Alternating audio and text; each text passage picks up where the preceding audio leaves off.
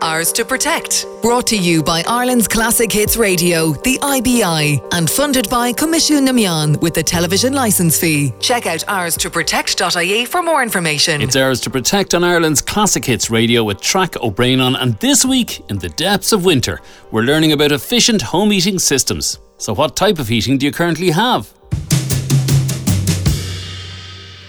I currently have we, we have both oil and solid fuel in our home.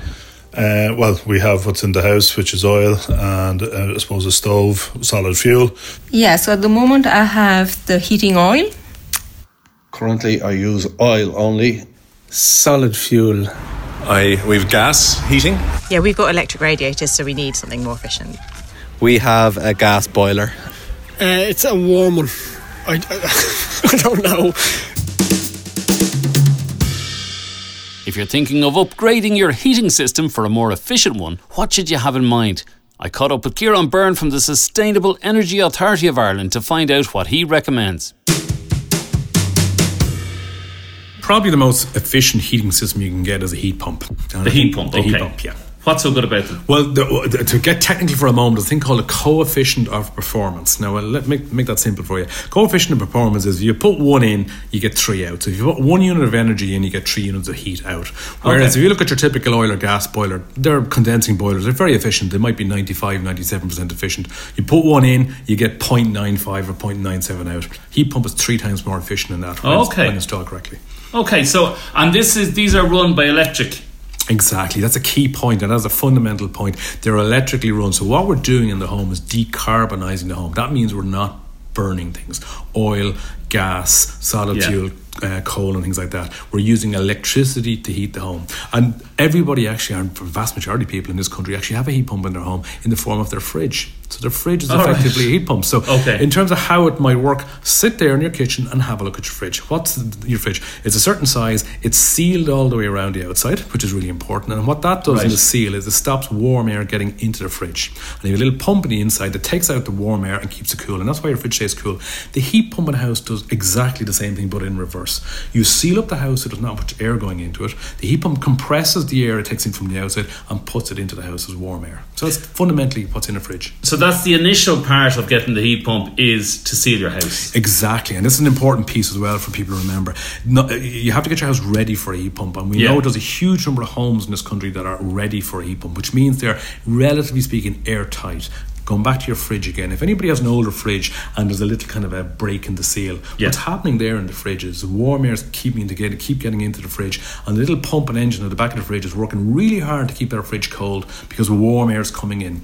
In the house situation, if your house is not fully sealed up, your heat pump will be working hard, but there's cold air coming in. in It's form- costing you more, It's yeah. costing you more. It's like a draft. So once you get your home airtight, heat pump will work brilliant.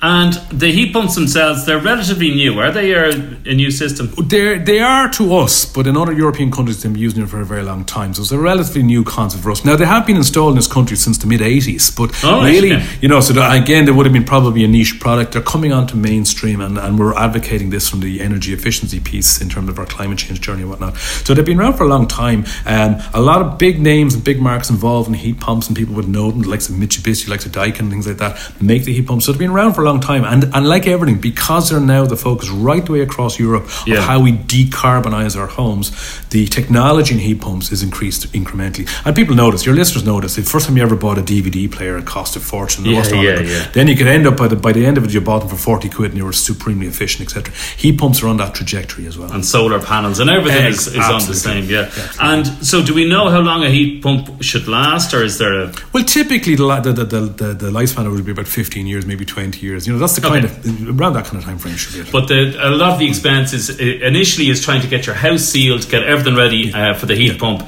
Just in terms of homes as well, and, and we've done a lot of work in this in, in, the SEAI. We look at a lot of homes are built since 2011, and a lot of those homes would already be what we call heat pump ready. They're built to Okay. the building standards. Means you could put a heat pump in. So there's not a huge in those type of homes. There's not a huge amount of additional work. As the homes get older, there might be more and more additional insulation and uh, air tightness work required.